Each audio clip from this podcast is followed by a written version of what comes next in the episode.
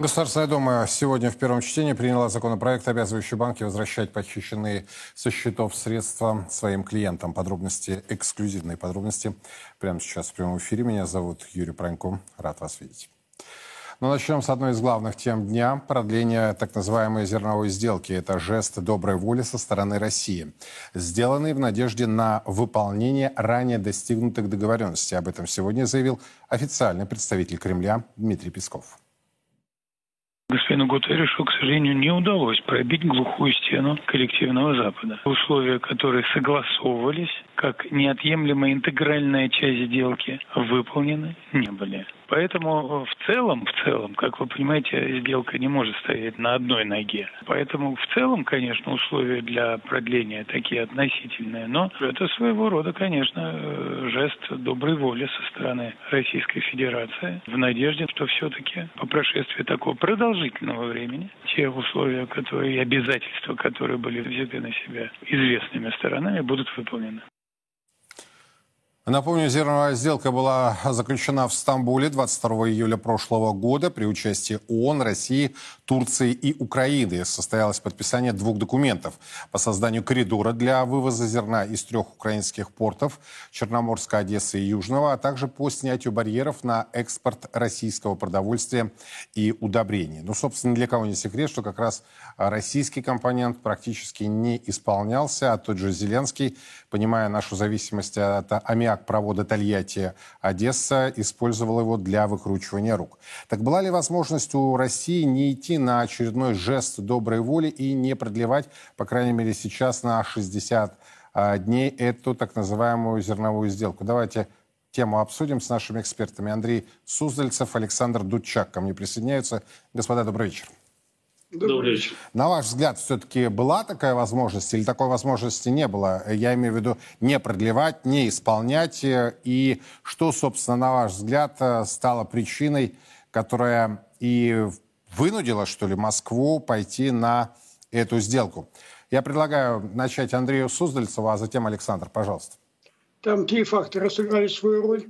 Действительно, две первые, две первые части сделки, потому что мы продлевали уже в ноябре прошлого года ее, они не выполнены. То есть Россия никаких послаблений в отношении экспорта своего зерна и удобрений не получила. Аммиакопровод не заработал. В итоге Уралхим начал строить собственный новый аммиакопровод до, до, до в общем-то, побережья, Черноморского побережья в районе Анапы. Там будут загружаться эти корабли этим вот удобрением. Э, почему мы в очередной раз продлеваем? Главный фактор есть, конечно, турецкий.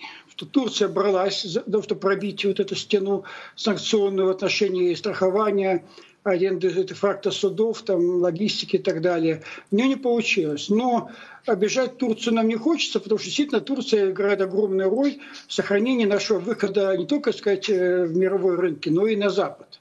Она есть главный посредник. И, кстати, главный бенефициар, в общем, этой сделки. Но я отдаю должное, конечно, нашим, нашему МИДу и так далее. Сделка продлена ровно на 60 дней. То есть до 14 мая, до выборов в Турции президента. Это вот просто откровенный намек. В общем, есть еще военно-стратегический аспект, мы должны его понимать, и он очень опасный для нас. Дело в том, что сделка, когда заключалась, сейчас, видите, как сначала сказал Зеленский, продлите на год, потом бесконечно продлите. Эта сделка означает, что мы не трогаем порты, не высаживаем десанты, ничего и так далее. То есть, значит, надо 60 дней, если, не дай бог, что-то будет происходить в Приднестровье, надо ждать и биться, что называется. Потому что мы не будем, пока сделка есть, эти порты у нас вне наших спецопераций. Вот в чем дело. Это вопрос стратегический. Я считаю, мы сделали такой компромиссный вариант. Мы не, не, не продлили там на год, на бесконечно и так далее. Но мы учли все, что нам сделал доброго в этих условиях Эрдоган.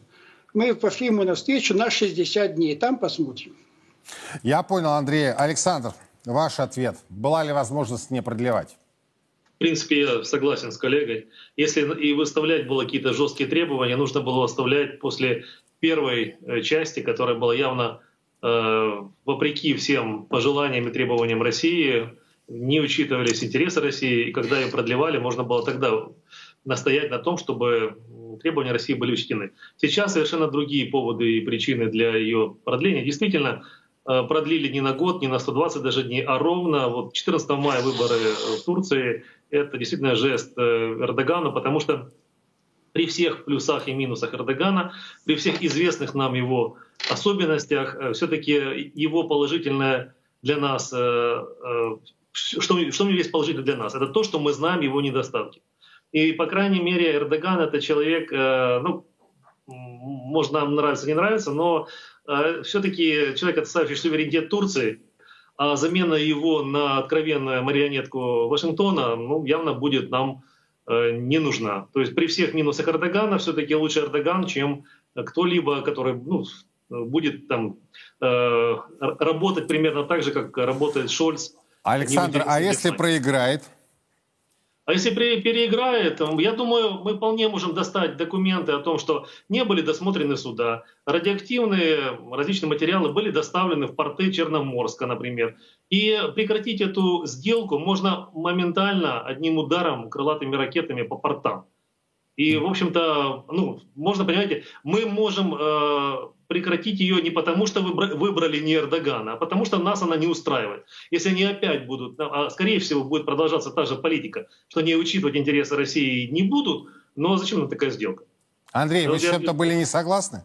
Я согласен, вам почти на 100%. Там есть нюанс такой. Э, мы спокойно грузим, смотрим и досматриваем суда до 14 мая.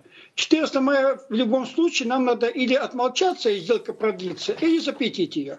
А это будет зависеть от избирателя турецкого. Не, ну, а там будут новые уже разговоры. Уже с новым, допустим, и с Эрдоганом по-новому, и с новым правительством. Да. То есть очень ну, хорошее решение. Я бы вообще подписал, продумали а прекрасно. Вдруг, все, вдруг все участники сделки будут выполнять взятые на себя обязательства. Это, конечно, фантастика и разблокирует нам э, там счета в банках снимут, и э, можно будет страховать суда, и можно будет без проблем э, транспортировать, э, то есть заниматься фрахтами и так далее. Вдруг такое произойдет, ну, может быть, нам это будет полезно. Хотя, с другой стороны, почему мы останавливаемся в этих требованиях исключительно на зерне? Мы можем сказать, вот этот банк будет заниматься зерновой сделкой, все, снимайте ограничения с банков, э, прекращайте там нас ограничивать в Свифте, например ну и так далее. Но эти, эти требования, по крайней мере, публично не озвучиваются. Еврокомиссия уже предложила Россельхозбанку, а, который вроде как и под санкциями, вроде как не под санкциями, обмениваться финансовой информацией через, фа через факс. Я уже не помню, когда я последний раз пользовался факсом. Но это да, на полном серьезе это происходит. Да. Российская сторона при этом не выдвигает. Я говорю именно о публичной составляющей. Может быть, кто-то там за плотно закрытыми дверями и пытается это пролоббировать, но Евросоюз, Запад в целом, в общем-то, игнорирует э, эти требования или эти просьбы. А Андрей? Ну, когда спалим летом э, к 80-летию Курской битвы все эти леопарды, будет другой с нами разговор. Совершенно. Поверьте, они очень четко это все понимают.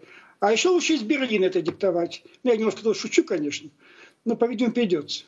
Ну, то есть понимают только силу? Только силу понимают. Я совершенно согласен с коллегой, что это сейчас очень и очень сложно. Это, ну, нам победа нужна.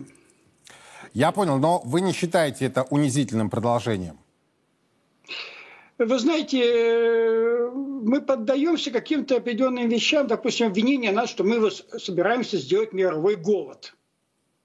Значит, наши аргументы, то, что там 3% всего у нас всего этого зерна идет э, в страны, где есть дефицит продовольствия, они принимаются. Зимой пшеницей кормили свиней, в этой, украинской пшеницей кормили свиней в Испании. Треть зерна, в чем зерно очень дешевое, сейчас они продают почти под индексу, покупает Турция, опять-таки Турция, и перемалывает на своей мукомольной промышленности очень развитой прекрасную муку, которая питается вообще-то весь Ближний Восток. Всем это выгодно, кроме нас. Мы идем в эти вещи, потому что нам действительно пока важен этот вот окошко в отношении э, Запада, в отношении вот этого, что делает Турция. Она так делала 400-500 лет ничего, по идее, не, не, не поменялось-то особо. Вот в чем дело. Вот, но ну, то есть мы, если уже... вещи называть своими именами, мы сейчас находимся в зависимости. И они в зависимости определенной. Но, естественно, немножко, знаете, такой элемент такой психологическо-исторический. Э, Турция сейчас контролирует экспорт украинской и российского зерна. То, есть, то, чему она стремилась столетиями, понимаете, это, это тоже своеобразно такое вот, учитывая э, настроение Эрдогана, это, знаете, это как-то им звучит им так хорошо. Потерпим немножко, потерпим. Спасибо. Да, да, Александр, если можно, конечно. Вы знаете, просто надо было э, предусмотреть такие возможные варианты и просто не слишком акцентировать раньше внимание на том, что мы с этого ничего не получали. Должны были просто дипломаты просчитать эти ходы. И, понимаете, сейчас мы, получается, сами поставили себя в неудобное положение справедливыми заявлениями о том, что наши интересы не соблюдаются, но мы поэтому чувствуем себя э, немножко так это униженно и оскорбленно. А мы, получается, мы сейчас действуем как бы в своих интересах, поддерживая Эрдогана. Все-таки это тоже как бы есть наши интересы в этом. Но вот здесь мы Такти... переиграли немножко. Ну, не, не, или не доиграли. Тактически правильно, тактически. Но стратегически мы должны приучать их к мысли, что они лгуны. И что мы не собираемся с ними работать. Да, но, но, но когда народ российский услышал сегодня опять формулировку «жест доброй воли», ну, я промолчу, какую реакцию я увидел. Это Спасибо. Было... Я Спасибо. не знаю, там какие-то двоечники, наверное. Кто такие вещи пишет? Ну, это, ну, двоечники. Не знаю, не, не, не знаю. Официальные лица, Андрей. Спасибо большое. Андрей Суздальцев, Александр Дудчак. И, на мой взгляд, очень непростое решение с, со всех точек зрения. Понимаете, у меня, э, как у экономиста, как у аналитика, возникает, например, такой вопрос. Мы же прекрасно знали о своей зависимости от аммиак-провода Тольятти-Одесса.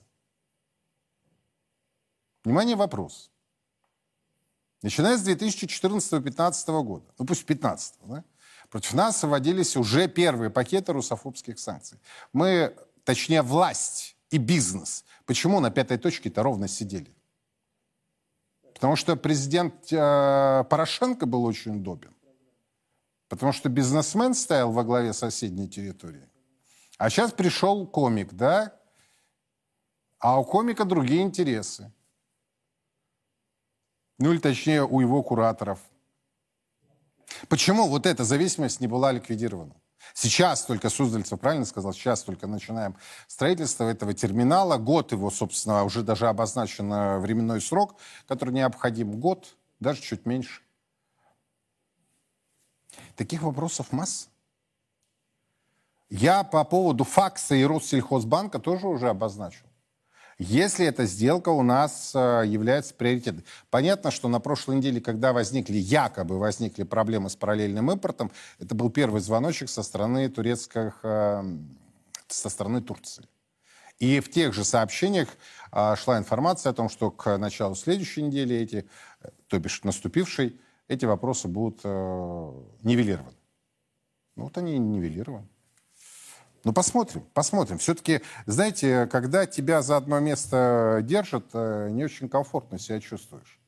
Но во многом мы сами виноваты. Мы, я имею в виду, не народ российский, а те, кто определяет эти правила игры. Кто строит, кто объявляет о бизнес-проектах, кто выделяет э, финансирование и так далее. Зависимость от аммиак-провода до Одессы – это вопиющее раздолбайство. Если не сказать погромче. Смотрите, сегодня сразу несколько важных сообщений пришли э, буквально за несколько минут до нашего эфира. Во-первых, президент Путин прибыл в Улан-Удэ и сделал ряд э, важных заявлений, но прежде значит, что сегодня стало известно? Э, киевский режим решил э, продолжать оборону Бахмута. Ранее немецкие издания сообщали о разногласиях между Зеленским и Залужным касательно перспектив дальнейшей борьбы за этот населенный пункт после проведения заседания Ставки Верховного Главнокомандующего, это так у них называется, было принято решение продолжить оборону города. И э, в продолжении этой темы уже Господин Пригожин, Евгений Пригожин, основатель группы ЧВК «Вагнера», сегодня также сделал заявление. А, он оценил ежемесячные украинские потери в районе Бахмута. А, прямая речь по подсчетам Минобороны порядка от 10 до 11 тысяч человек в месяц это убитыми, а, заявил Пригожин. При этом основатель ЧВК «Вагнера» не стал оценивать украинские потери в военной технике – сославшись на секретность этих данных. Ну, собственно, происходящее сейчас э, на Украине комментировал, как я уже сказал, в Улан-Удэ президент Путин. Он посетил э, сегодня авиационный завод в столице Бурятии. Для того, чтобы приблизить и мир, приблизить стабильность. Нам, конечно, нужно проявить консолидацию нашего общества. Собранность должна быть. И только в этом случае, когда, э, повторю еще раз, когда противник увидит, что наше общество сильное, внутренне собранное, консолидированное, вот тогда и в этом случае, без всякого сомнения, э, э, произойдет то, к чему мы стремимся. Ну а между тем в Москве сегодня прошла учредительная конференция э, уникального нового движения, международного движения русофилов. Мы всегда говорим с вами про Вторую мировую войну и вспоминаем антисемитизм. И про количество погибших при Холокосте. Но напоминаю вам, что порядка 27 миллионов советских людей, большинство из которых русские, погибли в ту войну. И прошлый раз эта волна ненависти поднималась против нас. И сейчас она поднялась и приобрела свое имя – русофобия. Это ненависть глобалистской элиты, состоящая из тех людей, которые после крушения Советского Союза посчитали, что они теперь правят миром, что новый мировой порядок построен – и что теперь будет всегда так, как они хотят. И всякий, кто поднимет слово против них, будет раздавлен и смещен. И сейчас Россия борется не только за себя, она борется за вашу свободу от этого диктата. Страны глобального юга и востока видят это и, идя по стопам России, тоже поднимают высоко свой флаг суверенитета. Россия – символ суверенитета в наступившей эпохе. Русофилы – это те, кто любят свою страну. Русофилы – это те, кто любят русских как отражение собственной мечты о независимости и свободе. Сегодня, как никогда более актуальным, становится необходимость противодействовать диктату во всех его проявлениях. Мы видим не просто неонацизм, мы видим прямой нацизм, который охватывает все больше и больше европейских э, стран. Э, видим, как разрушается на наших глазах история. Нам навязывают эту войну, потому что те, кто унаследовал крестоносцам и э, другим завоевателям, они решили, что Россия является препятствием на пути их доминирования в мире. А это совсем не так. Мы не пытаемся сдерживать э, кого-то от реализации законных интересов.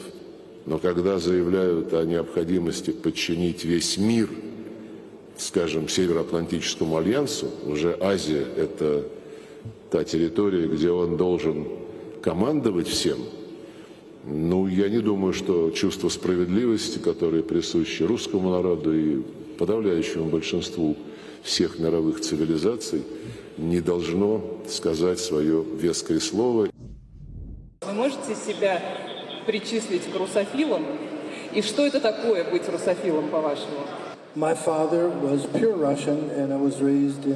Мой отец был русским, и я вырос в русской семье. Моя мать также была погружена в русскую культуру. Мой отец был образованным человеком, и мы знали русскую литературу, культуру и традиции всех великих авторов. Я на сто процентов русофил и на миллион процентов русский. Мой дед, генерал Деголь, писал что со всех точек зрения Россия является великой державой в этой части мира.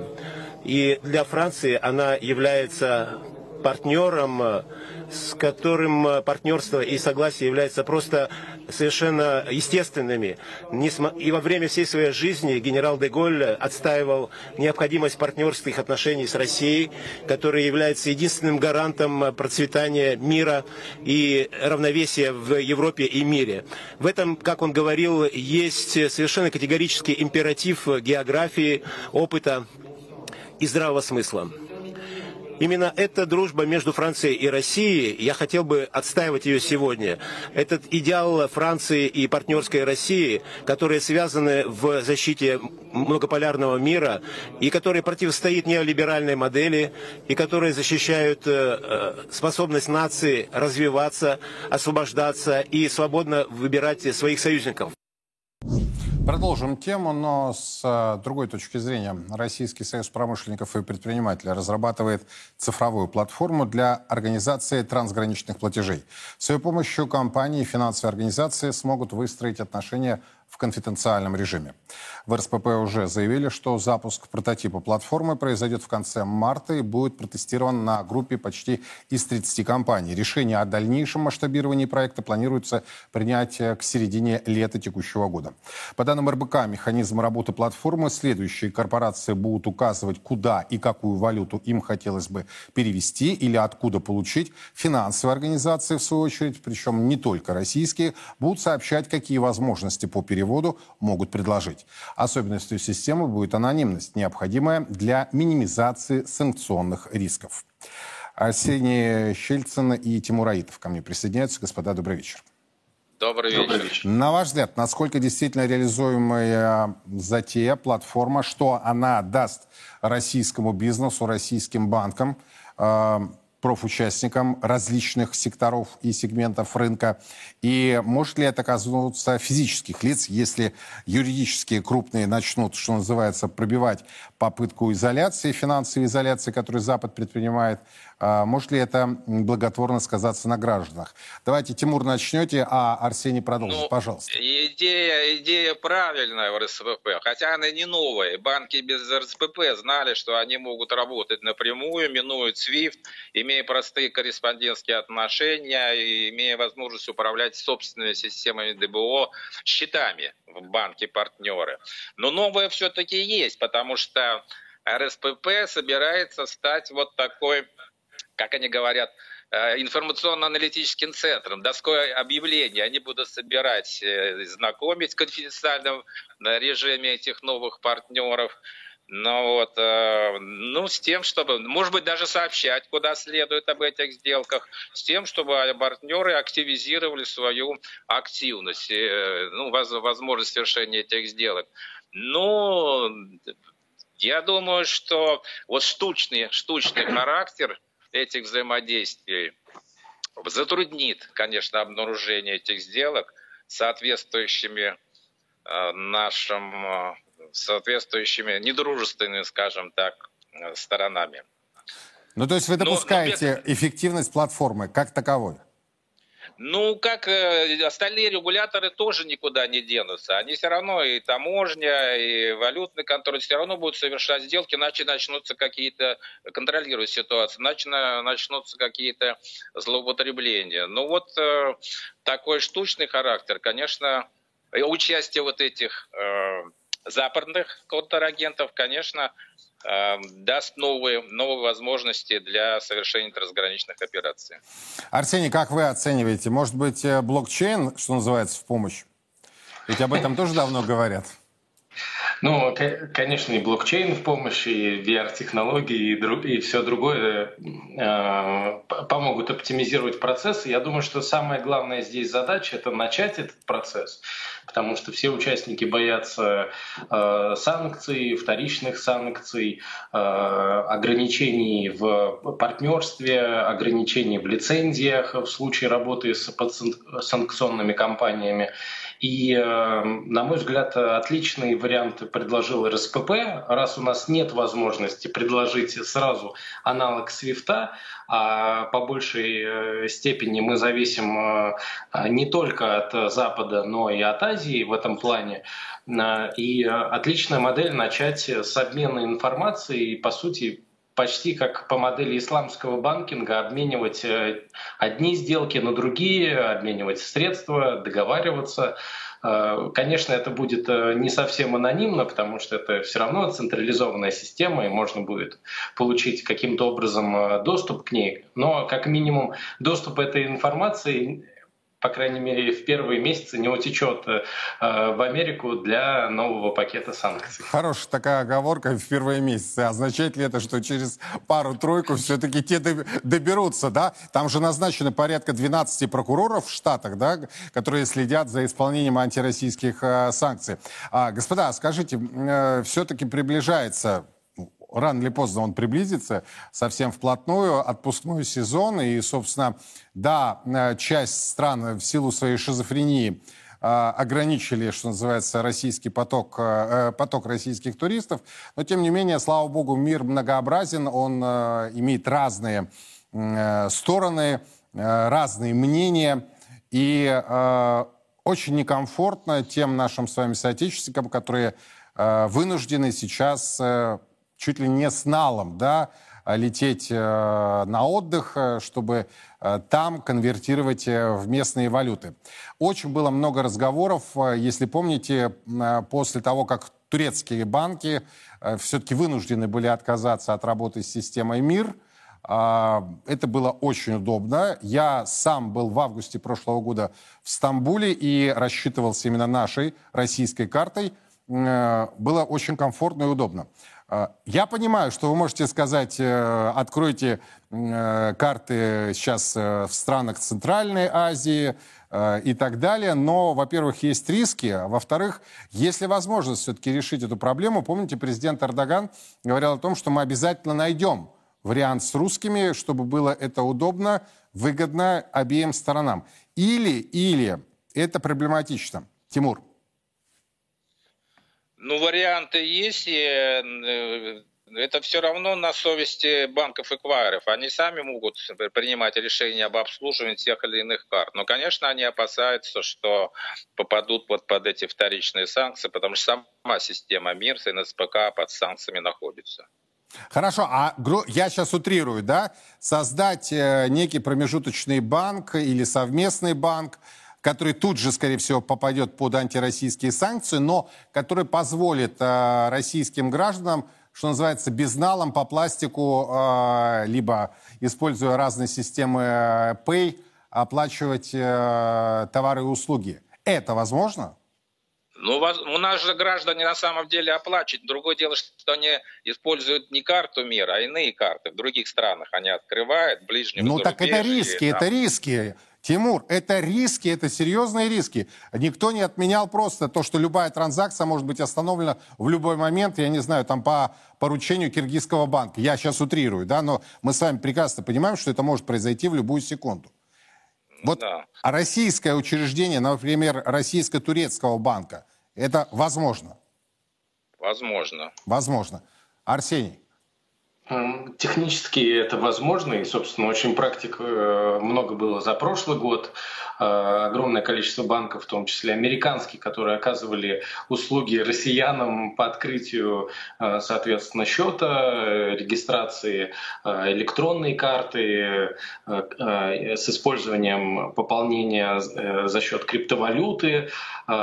Такие сервисы как минимум просили граждан России не говорить о том, что они россияне. Да, да, да, да, да, да, да. Не указывать практически ничего. Все эти сервисы сегодня заблокированы в большей степени. Эти э, микробанки, их лицензии отозваны. То есть, э, если это малый банк, а, то до него дойдут через какое-то время. Если мы говорим о сервисе для всех граждан, всех желающих, а, это и туристы, и э, россияне, которые заинтересованы в зарубежных сервисах, несмотря ни на что, а, то это поток, который очень хорошо мониторится и очень быстро пресекается, к сожалению.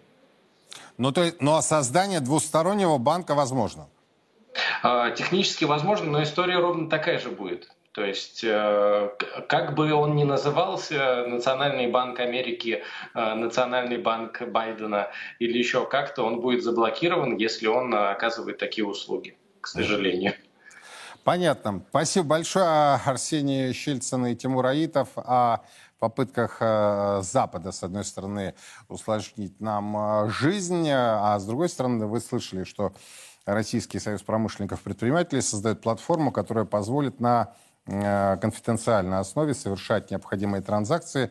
Туда будут вовлечены финансовые организации. Слушайте, сейчас высокие технологии э, позволяют обходить и обходят.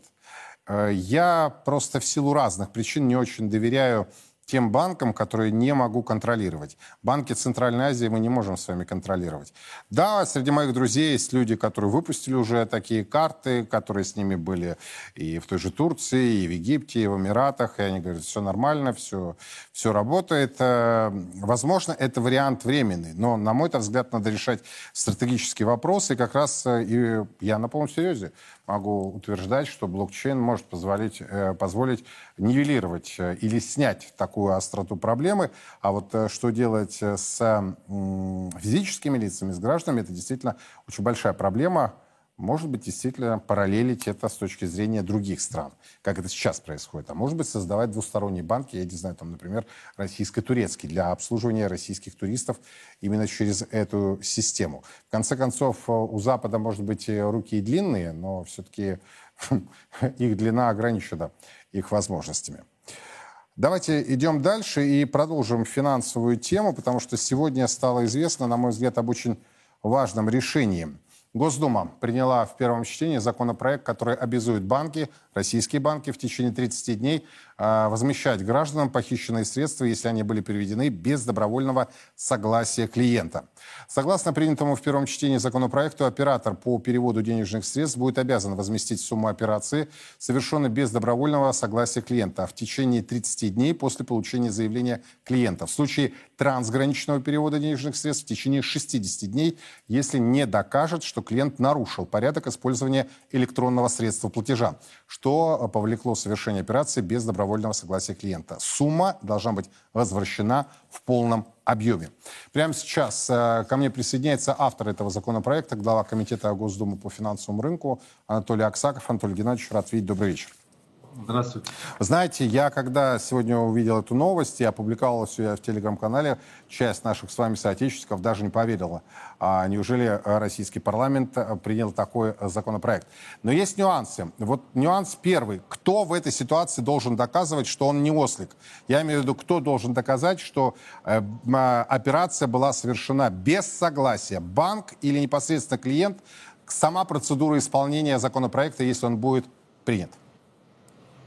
Ну, я бы даже уточнил, даже если согласие, то есть человек сам перевел деньги, а банк, соответственно, подчинился воле того, кто переводит эти деньги, на счет э, злоумышленника. У нас есть так называемая социальная инженерия, причем 50, больше 50% переводов денег, ну, скажем так, не совсем санкционированных или правильно переведенных, они вот как раз с помощью социальной инженерии, когда человеку звонят, говорят, что там из, из кредитной организации звонят, и там какие-то неполадки, и надо все деньги на другой счет, и поэтому э, необходимо осуществить следующие действия, которые приводят к раз переводу денег по команде злоумышленника добросовестным человеком. Вот даже в этом случае, если деньги были переведены на счет, находящийся в базе данных так называемых дроперов или злоумышленников, э, то, соответственно, деньги должны быть возвращены э, человеку, который перевел деньги вот, благодаря действиям злоумышленника. И э, мы такую инициативу внесли, Центральный банк, кстати, нас в этом поддерживал. Он еще с 2019 года ведет базу данных, есть специальный портал, и все кредитные организации, осуществляя финансовые операции, могут обратиться на этот портал и увидеть, входит ли счет, куда переводятся деньги в базе данных Центрального банка, uh-huh. ну и, соответственно, а, либо приостановить операцию, либо провести. Если провел, то берет на себя ответственность.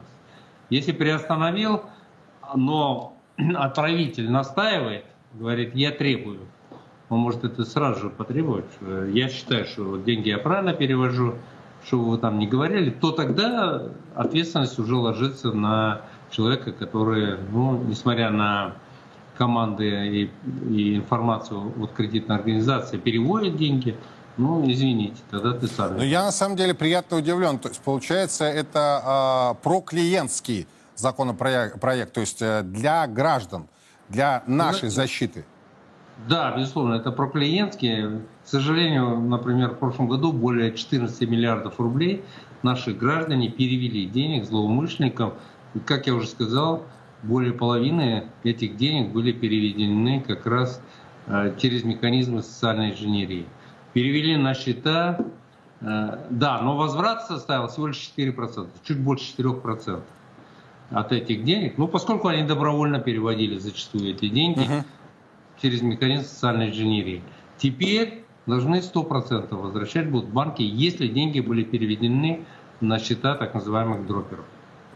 Анатолий Геннадьевич, какова вероятность принятия закона и по срокам можете сориентировать? Ну, могу сказать, что сегодня единогласно практически Госдума поддержала законопроект, все фракции поддержали. Соответственно, мы постараемся ну, в течение месяца, может, какие-то поправки будут, в течение месяца доработать и в апреле этот закон принять окончательно, чтобы он начал действовать, ну, как минимум с мая. И, соответственно, наши граждане были защищены. Спасибо огромное. Анатолий Аксаков, глава парламентского комитета по финансовому рынку, о э, решении, которое сегодня э, в первом чтении одобрила, пара, одобрила Государственная Дума страны. Я имею в виду законопроект, который вводит вот если то, как сейчас было все описано, будет принято, то это действительно прорывной момент. То есть э, банки будут обязаны возвращать клиентам, нам с вами, похищенные с счетов э, средства. И вы слышали, да? Значит, фактически вы должны э, вторично настоять на совершении транзакции. Если же банк принял изначально и провел операцию, то он обязан вам вернуть эти деньги. Но если вы де-факто вторично подтверждаете, но вы знаете, да, сейчас очень распространена практика, когда э, они останавливают все ваши платежи по конкретному счету и э, сообщают о том, что блокировка произошла, банк э, будет с вами связываться, связывается. И вот если я, так, если я правильно понял, Аксаков, если вы вторично подтверждаете, то тогда уже ответственность на вас, а не первичное вот это размещение, когда стариков, там, э, подростков э, и иных наивных наших соотечественников, что называется, облапушивают. 14 миллиардов, представьте, и только возврат там минимум, да, мизерный. Давайте пойдем дальше, будем внимательно следить подробности последних наших эфирах на сайте 1rus.ru. Ну а этой весной дилеры собираются ввести в Россию несколько новых э, для страны автомобилей по параллельному импорту. По данным агентства Prime, планируется ввести значительные партии автомобилей брендов Toyota, Mazda, Volkswagen, Skoda, Audi, BMW, Mercedes, в том числе новые модели для российского рынка. По мнению профучастников рынка, сейчас в стране очевиден потенциал для роста продаж автомобилей. Накануне РИА Новости со ссылкой на источники сообщила, что Минпромторг добавил в перечень параллельного импорта автомобилей 12 марок. Среди них Renault, Ford, Kia, Mazda, а, Hyundai, Citroën, Opel и Peugeot. Мой компетентный собеседник, человек, который точно разбирается в этом вопросе, которого я очень хорошо и давно знаю, Игорь Маржарет. Рад его приветствовать. Игорь, привет. Приветствую, Юрий. А, спасибо большое, что нашел время. Как прокомментируешь вот эти сообщения, эти новости? Действительно ли а, вопрос а, с новыми автомобилями а, которые только выходят там, они могут появиться здесь. Насколько это будут э, действительно существенные объемы поставок по параллельному импорту? И видишь ли ты какие-либо риски? Ну, э, сразу могу сказать, что параллельный импорт – это такая подливка на втором, но не решение проблемы, э, ужина, скажем так. Потому что э, за счет параллельного импорта, да, наш рынок наполняет немножечко – по итогам прошлого года называют ориентировочную цифру 5%, то, что дал дополнительно параллельный импорт рынку.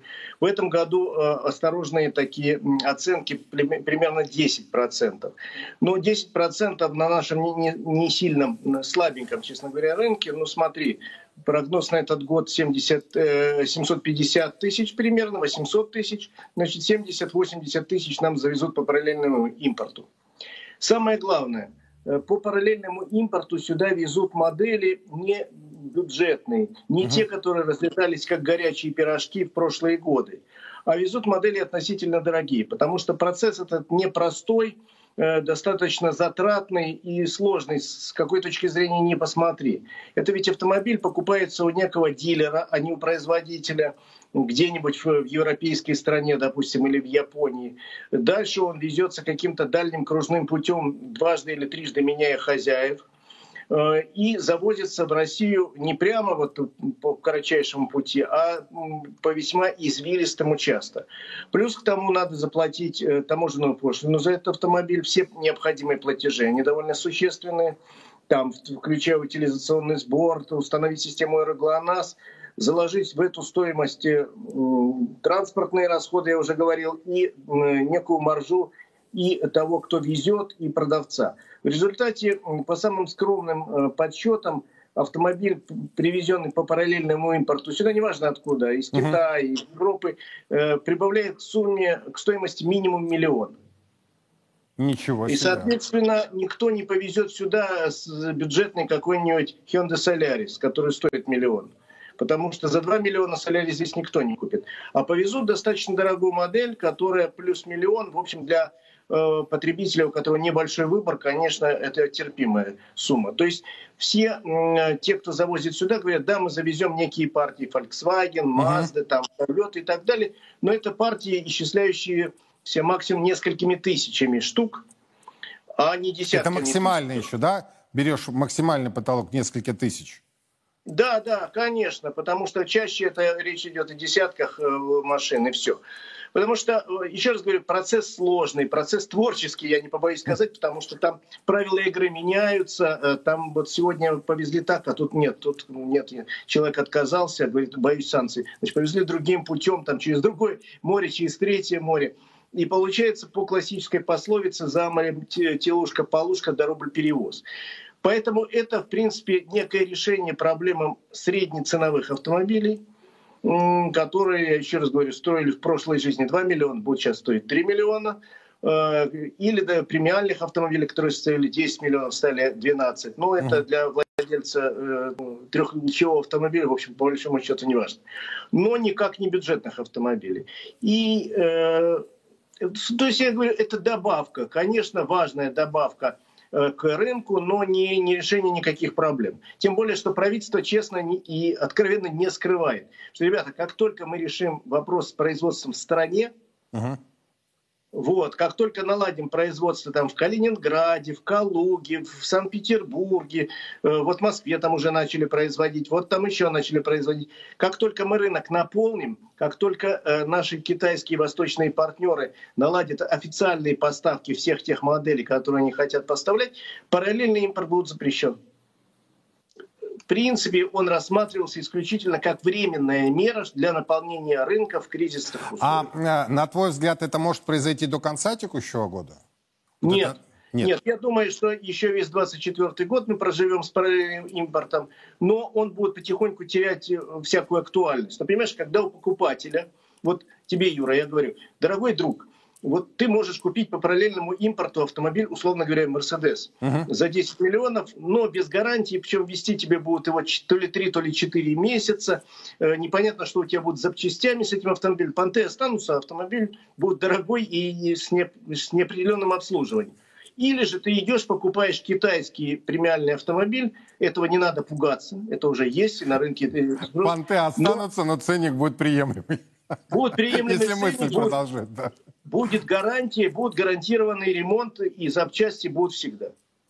Я Увы, понял, спасибо.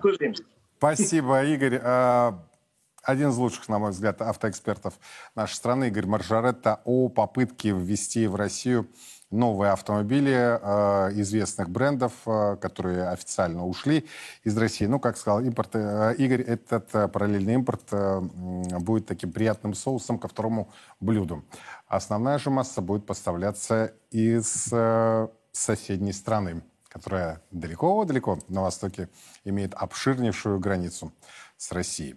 Еще одна резонансная тема, которую мы успеем обсудить, и ко мне присоединится еще один компетентный собеседник. России удалось, как оказывается, сохранить за рубежом около трети доходов, полученных в 2022 году от экспорта сырьевых товаров.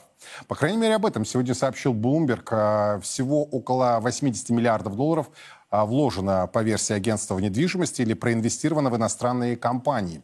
Аналитики называют эти средства теневыми резервами России, возникшими в результате рекордного профицита счета платежного баланса страны в 227 миллиардов долларов. Ранее, напомню, Евросоюз объявил о создании рабочей группы для разработки механизма конфискации замороженных российских активов для поддержки восстановления Украины. Конфискация может затронуть как замороженные активы Банка России в размере 300 миллиардов долларов, так и, собственно, собственность подсанкционных физических и юридических лиц.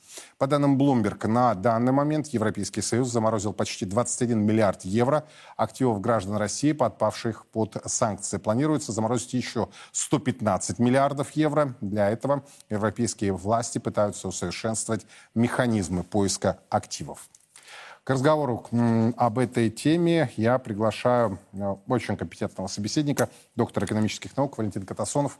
Валентин Юрьевич, рад видеть. Добрый вечер. Да. Приветствую. Приветствую. Ваши комментарии. Я сегодня, я вам честно скажу, я так э, беспардонно скажу, я обалдел, когда я сегодня читал с утра Bloomberg. Эта новость уже тогда появилась в утренние часы о том, что, оказывается, 80 миллиардов да распихали по недвижимости, да проинвестировали в какие-то иностранные компании и теневые и так далее. Давайте ваш взгляд. Вот что в реальности происходит? Я помню, если вещи опять-таки называть своими именами, Набиулина в прошлом году, ну чуть ли не с Силуановым на пару, не умоляла экспортеров не возвращать валютную выручку. После закрутки гаек в самом начале, да, 22-го, потом произошла полная либерализация валютного контроля, и, собственно, можно было делать э, все, что пожелаешь. И вот сегодняшняя новость Bloomberg. Как вы ее оцениваете, Валентинович? Ну, собственно говоря, э, никакой особой сенсации я здесь не вижу. Вы, собственно, правильно сказали, что э, уже где-то с середины прошлого года э, началось обнуление президентских указов, потому что президентские указы, они вводили жесткие ограничения и запреты на вывод капитала из России. Это указ от 28 февраля и указ от 1 марта прошлого года. Ну вот, получается, что какими-то своими нормативными документами, которые, я думаю, все-таки по своему статусу ниже, чем указы президента, и Силуанов, и Набиулина сумели либерализацию провести валютную, и валютная выручка перестала возвращаться в Россию. Ну, я думаю, что в России возвращалась только та часть валютной выручки, которая была номинирована в дружественных валютах. Это в рублях, это в юанях, это в рупиях, в иранских реалах, турецких лирах и так далее. Все остальное просто категорически в Россию не допускалось. Не допускалось. Причем по разным причинам, по разным аргументам. Вот, э, так что... Ну, то есть э, новость Блумберга вполне себе достоверная. Да, собственно говоря, это укладывается в наше представление о том, что происходило. Вот. Э, но, к сожалению, почему-то никто не прокомментировал вот подобного рода искажения и обнуления президентских указов. Да, и я думал, что, может быть, все-таки в обращении президента Федеральному собранию – 21 февраля этого года все-таки этот вопрос будет затронут. Его очень аккуратно э, глава государства обошел стороной. Ну вот э, на самом-то деле здесь затронут вопрос вообще о э, активах, российских активах, упомянутые валютные резервы на сумму 300 миллиардов. Ну вот выясняется, что они могут найти все эти 300 миллиардов. Они могут даже найти половину этой суммы. Где-то примерно Э, четверть э, нашли, а остальное вот до сих пор ищут. Это анекдот. Но на самом деле никакого анекдота нету, потому что э, была дана команда Брюсселем, Вашингтоном, Лондоном о том, чтобы производить заморозку валютных резервов. И отдав под козырек, банки четко это все сделали. Угу. А вот когда, значит, потребовалось уже представить полную информацию, а сколько вы заморозили, а что вы заморозили – Э, когда вы заморозили. Э, тут э, полный молчок, полное молчание, и это тоже понятно, потому что банки не хотят расставаться с этим подарком. Потому Валентин что... Юрьевич, попахивает аферой века. Да, конечно, конечно. Потому что они боятся, а вдруг действительно произойдет конфискация. А так они сидят на этих безотзывных депозитах. Это же просто об этом мечтать можно. Так что они не признаются как партизаны. Я где-то в какой-то публикации прочитал, что а, только очень небольшой процент банков в Европейском Союзе а, все-таки представили отчеты о замороженных активах, а другие молчат. Вот э, такая вот дисциплина в Европейском Союзе. То есть э, деньги превыше всего. Деньги превыше всего. Тут я еще хотел бы обратить внимание на э, один такой интересный парадокс. Ведь вот упомянута сумма 300 миллиардов – ну, там можно примерно прикинуть, что еще 100 миллиардов заморозили. Все там недвижимость, счета, акции. Ну, 400 миллиардов. Ну, а давайте теперь заглянем в документ под названием «Международная инвестиционная позиция Российской Федерации». Э, такой документ готовится каждый квартал. Последние данные на 1 октября 2022 года. Э, зарубежные активы Российской Федерации составляют сумму 1,6 триллиона долларов. А нам сообщают о заморозке только 400 миллиардов, 25 процентов. Спрашивается, а где же остальные, ЗИН, активы? 75 процентов активов. Или Центральный банк что-то напутал, неправильно составил документ. Или же они делают вид, что они ищут. Я думаю, что скорее второе. Они делают вид, что они ищут. Дело в том, что значительная часть этих зарубежных активов – это офшорные компании. Это офшорные компании, которые действительно э, пошли под этот э, зонтик англосаксов. Вот. И, э, конечно, реальные физические активы здесь – шахты, трубопроводы, там, заводы – все это здесь. А там только зеркальное отражение в виде каких-то финансовых документов и так далее. Вот, э, но э, ведь ребята-то э, управляют из офшоров российской экономикой. И поэтому, если они проведут такую конфискацию активов, то тогда, извините, будут заблокированы центры управления российской экономикой. А так, извините, активы в размере вот 1 триллион 200 миллиардов долларов управляются оттуда. И управляются, я думаю, очень послушными олигархами. Они ведь, э, вы много раз на эту тему говорили, они э, предпочитают смотреть в рот хозяевам денег. Вот, а Российская Федерация для них это просто ну, некая территория, где они зарабатывали деньги вактовым методом. Это так что это вопрос принципиальнейший, поэтому я ставлю вопрос ребром. Значит, э, в обращении президента Федерального собрания опять был затронут вопрос депшеризации – давайте мы проведем эту депшеризацию. У нас обычно обсуждали вопрос депшеризации только с одного боку недополучение денег российским бюджетом. Это, конечно, серьезная проблема, но не главная. Главная угу. проблема – надо уничтожить центры управления экономикой из офшорных юрисдикций. И для этого требуется всего-навсего указ президента, в котором бы было записано о том, что в течение месяца провести перерегистрацию офшорных компаний в российскую юрисдикцию. Второй пункт указа. Э, кто не успел или не захотел это сделать месячный срок, то сразу же автоматом национализация всех физических активов, которые расположены на территории Российской Федерации. Да, это Бог. Да, это Бог. Валентин Ильич, спасибо большое. Валентин Катасонов да. был у нас на прямой связи. Ну, вы слышали, цена вопроса, да, а, триллион шестьсот миллиардов. Если 400 миллиардов э, они заморозили, и то непонятно, заморозили банки, но при этом не отчитались, да, о львиной доли замороженных средств перед уже своими регуляторами, американскими и европейскими. Э, вот вам и афера века. Кстати, в ближайшие дни должна состояться встреча главы государства с крупным российским бизнесом. Э, президент Путин намерен встретиться с участниками Российского союза промышленников и предпринимателей. Мы обязательно будем об этом говорить. Так что следите за нашими эфирами. Ну и в завершении еще об одном а, знаковом событии. Какая страна, такое образование. Благотворительный фонд святителя Василия Великого делает практические шаги по созданию новой системы образования, без которой невозможна система образования, без которой невозможна новая подлинная Россия. Один из этих шагов, проводимый фондом и гимназией святителя Василия Великого, э, Вселенский учительский конкурс, помочь учителям проявить себя, выявить творческое, педагогическое, новые педагогические идеи, а, сформировать учительскую среду, ориентированную на воспитание детей в русле культурных, патриотических, духовных ценностей. Это ключевые задачи Вселенского учительского конкурса. Фонд Василия Великого приглашает педагогов со всей России присоединиться к тем, кто хочет изменить ситуацию к лучшему. Подробности об условиях, сроках и правилах проведения Вселенского учительского конкурса вы можете узнать на сайте гимназии святителя Василия Великого. Мы продолжаем внимательно следить за развитием ситуации в России и за ее пределами. Подробности в наших программах и на сайте 1rus.ru. Меня зовут Юрий Пронько. Хорошего вам семейного вечера и до завтра.